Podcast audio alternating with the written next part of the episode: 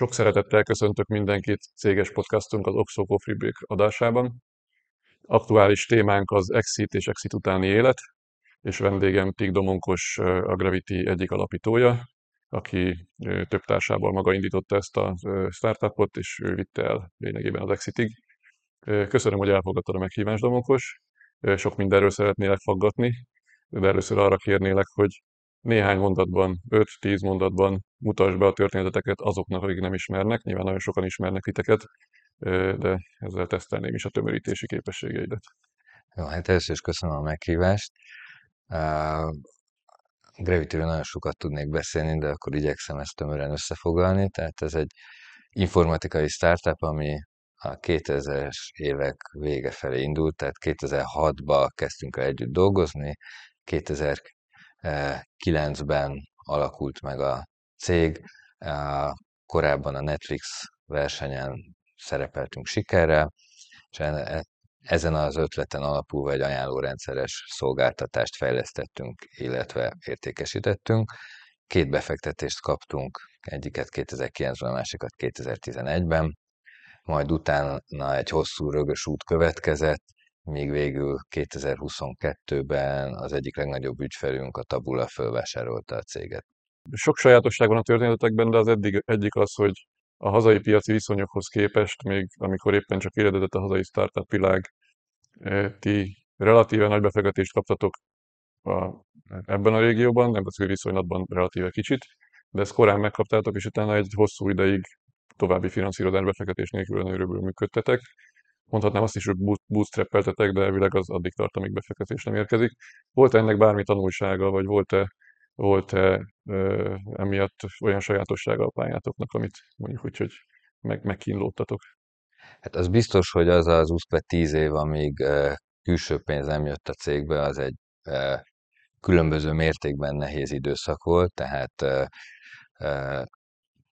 voltak a, olyan, tehát általában én azt gondolom, hogy minden sikeres startup életében vannak olyan pillanatok, többnyire több is, amikor majdnem tönkre megy. Nálunk is voltak ilyenek, de ezeket mindig sikerült átvészelni ilyen-olyan módon.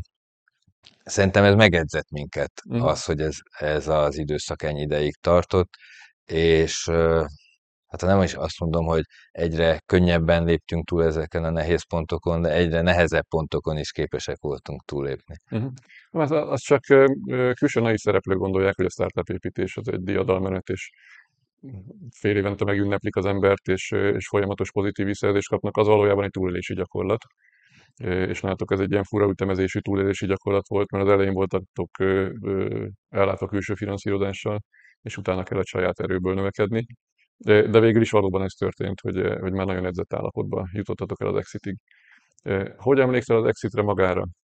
Milyen volt, a, milyen volt ez az élmény? Ez már egy ilyen fáradtság levetkezése, végre túl vagyunk rajta, igazi örömérzés, amikor aláírtatok, amikor bankszámlára érkezett a pénz, ez mennyire, mennyire volt maradandó emlék?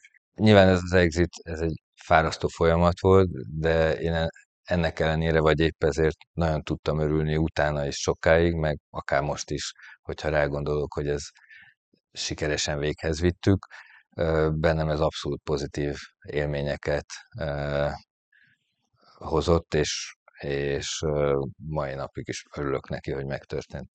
Volt benned olyan érzés, hogy na, akkor most innentől félgőzzel kell, lehet mindent csinálni, és végre elértem azt, hogy kétszer annyi szabadságom lesz, és déli szigeteken szürcsölgöthetek koktélt, és... Nem vagyok az a típus, aki szeret lazsálni, tehát, hogy más lett az életem. Tehát ez inkább biztonságérzést adott? Biztonságérzés, bizonyos felelősségeknek, a, meg terheknek a lerakását, újdonságot, tehát egy új cégben rengeteg új emberrel, másfajta kapcsolatoknak a kiépítését, másféle feladatokon, problémákon való gondolkozást, uh-huh. munkát. Bizonyos szempontból azért adott egy megpihenést is, uh-huh. tehát a stressz az lényegesen kisebb, vagy másféle, uh-huh. tehát kisebb is, meg másféle is. Tehát, hogy mindenki értse, mekkora cég voltatok előtte, és most mekkora cégbe csatlakoztatok be? Hát a Gravity-nek a csúcsméter az, csúcsmérete az kb. 40 valahány ember volt, az exit 30 voltunk kb. A Tabula meg egy 2000 fős cég, tehát mi mondjuk másfél százaléka. Uh-huh. Most megint vagyunk kb. 40-en, tehát most két százaléka vagyunk a, uh-huh. a teljes cégnek. Uh-huh. Valami speciális funkciótok szerepetek ebbe a cégcsoportban? Alapvetően fejlesztési feladatokat látunk el, tehát hogy azért a felvásárlás egyik oka is az volt, hogy a Gravity-ben sok jó szakember van, és erre a bázisra kívánt építeni a tabula. Nem mellesleg, meg ugye mi korábban három vagy négy évet együtt dolgoztunk az egyik új tabula terméknek uh-huh. a bizonyos funkcióinak a szolgáltatásában, és akkor ez kezdett el uh-huh. kiteljesedni a felvásárlás után. Azért itt mindig van egy átmeneti időszak, tehát a, a, a, mind a két félnek hozzá kell szokni a másik félhez. Ezek is, ezek sem feltétlenül zöggenőmentesek, de ennek a lemenedzselése szerint nekem minden esetre könnyebben ment, mint magának az exitnek a lemenedzselése. Tehát inkább neked való feladat, úgy érzem. Nem ezt mondom, hanem nem olyan fajsúlyú, meg kisebb tét, téttel bíró Milyen feladat. az életedben? Most az exitet hagyjuk, mert ez mindig egy különleges szituáció, amikor lényegében el kell adni a céget.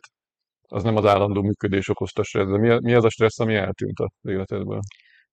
Hát a pénzügyi, eh, uh-huh. potenciális pénzügyi nehézségnek a kezelése. Tehát nekem most már nem feladatom az, hogy biztosítsam azt, hogy a Gravity-nek eh, megvan az a bevétele eh, havi szinten, amiből ki tudja fizetni a uh-huh. munkavállalók és a beszállítóknak uh-huh. a költségét. Uh-huh. Ez eltűnt, Event. Ha jól értem, az, az eladással a ti felelősségetek innentől. Tehát az, hogy most az éppen... értékesítéssel a mi felelősségünk, uh-huh. igen. Világos. Tehát, hogy a tabuának van néhány elég fajsúlyos terméke, megvan aznak az értékesítési csatornái, ezzel mi nem foglalkozunk. Az, hogy mit fejlesztetek, az mennyiben döntitek el ti, vagy mennyire hajtotok végre igazából központi koncepciót? Hát azt, hogy mit fejlesztünk, azt közösen döntjük el, tehát, hogy azon belül, ami a vállalatnak Stratégiai. stra, hát, stratégiájába még nem szólunk bele. Uh-huh.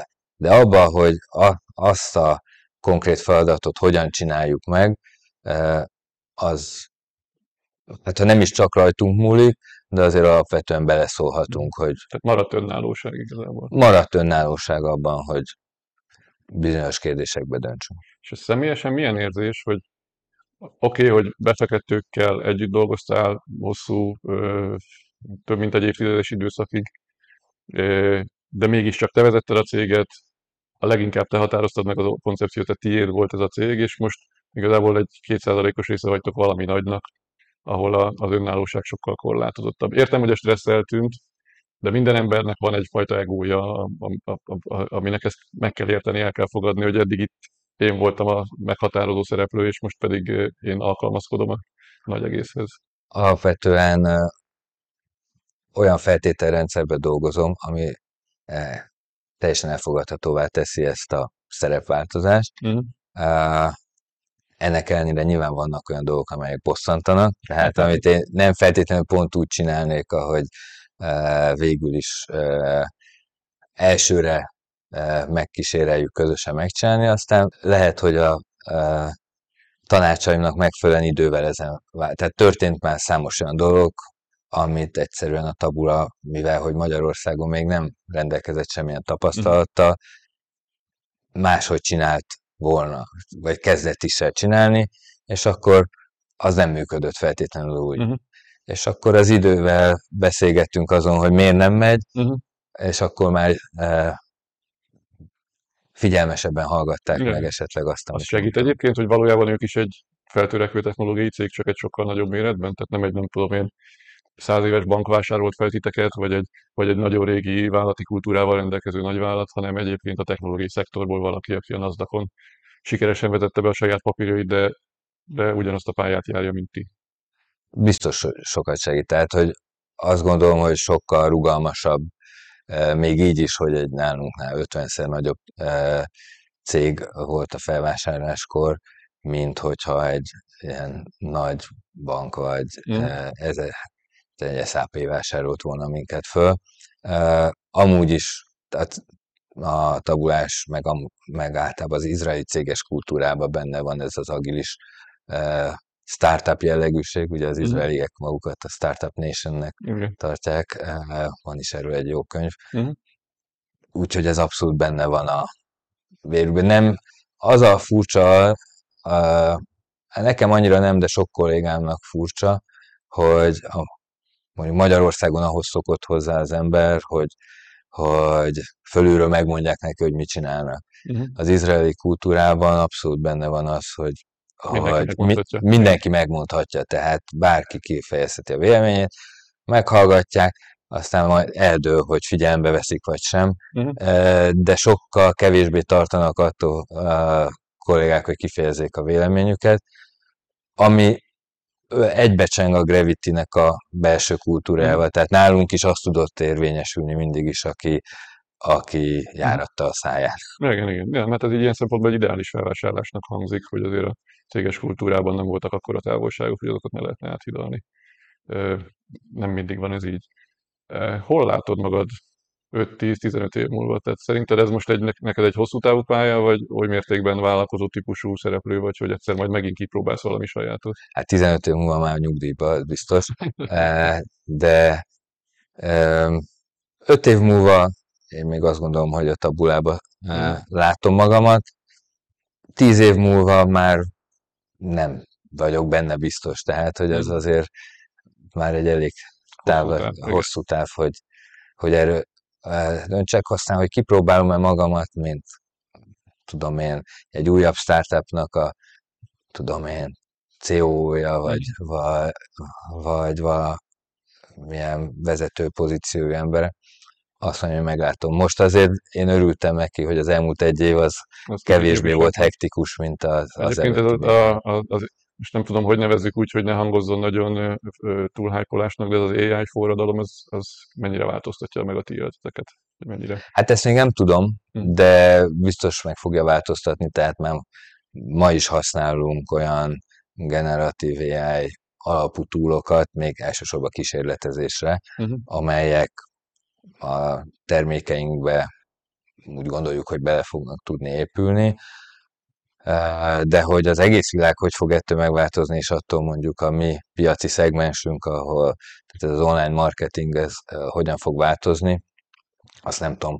Azt mondjuk látjuk, hogy a kukimentes világ, amit mm. már azért e, itt van a küszöbön, az mindenképpen módosítani fogja, vagy arra nekünk, eh, ahhoz nekünk adaptálódnunk kell, mm. hogy eh, hogy a piacon továbbra is Világos, tehát akkor van, van még izgalom, tehát bőven van mit csinálni. Bőven van mit csinálnunk, igen. Szuper. Záró kérdésként csak, hogy minél több hasznos dolog hangozzon el, mit tanácsolnál azoknak, akik indítják a cégüket, azok, akik exitet akarnak tárgyalni, vagy éppen túl vannak exiten? Hú, ez azért három lényegesen külön, különböző kérdés. Um, szerintem indításnál azt gondolják meg, hogy, hogy fölkészültek-e arra, hogy bevágnak egy olyan eh, hosszú távú projektbe, amiben szívüket, lelküket be kell tenni, és Tehát elég... Mint egy évtizedig, így Igen, és ez, erre elég elhivatottak, eléggé hisznek magukban, megvan-e hozzá az a családi vagy e, közösségi hátterük, amiben ez támogató. A, a befektetésnél nem szabad szégyenlősnek lenni, tehát szerintem nem azt kell nézni, hogy a másik mit fogadna el, hanem az, hogy a, minek, van értelme. minek van értelme, és mi jó a e, vállalkozónak. Az az érdekes, hogy valójában a befektetőnek se jó olyan, ami végül a vállalkozónak se jó. Tehát... Igen, de nem feltétlenül minden befektető látja ezt előre. így, igen, meg előre. De hogyha kiegyensúlyozatlanná válik egy cégstruktúra, azt szerintem senkinek se jó valóban. Persze. Exitnél pedig szerintem az fontos, hogy a realitásnál maradjon az ember. Tehát, hogy ne legyenek illuzórikus elvárásai, vagy hogy a... Tehát, hogy ne, ne ülje meg az az exitet, vagy valami. Ne ülje meg az az exitet, hogy holnap jön-e majd egy még jobb. Uh-huh. biztosan. Persze, hogyha olyan szituációban van valaki, hogy több jó, jobbnál jobb ajánlatok közül válogathat, az egy nagyon jó pozíció. De most egyébként Ez a piac jön egyébként. Tehát a mai piaci körülmények között valószínűleg értékelni kell tudni az exit opciókat.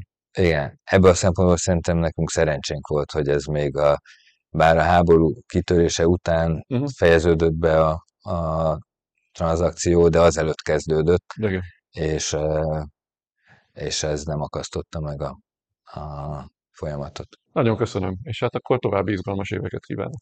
Köszönöm én is még egyszer a meghívást. Köszönjük a figyelmet.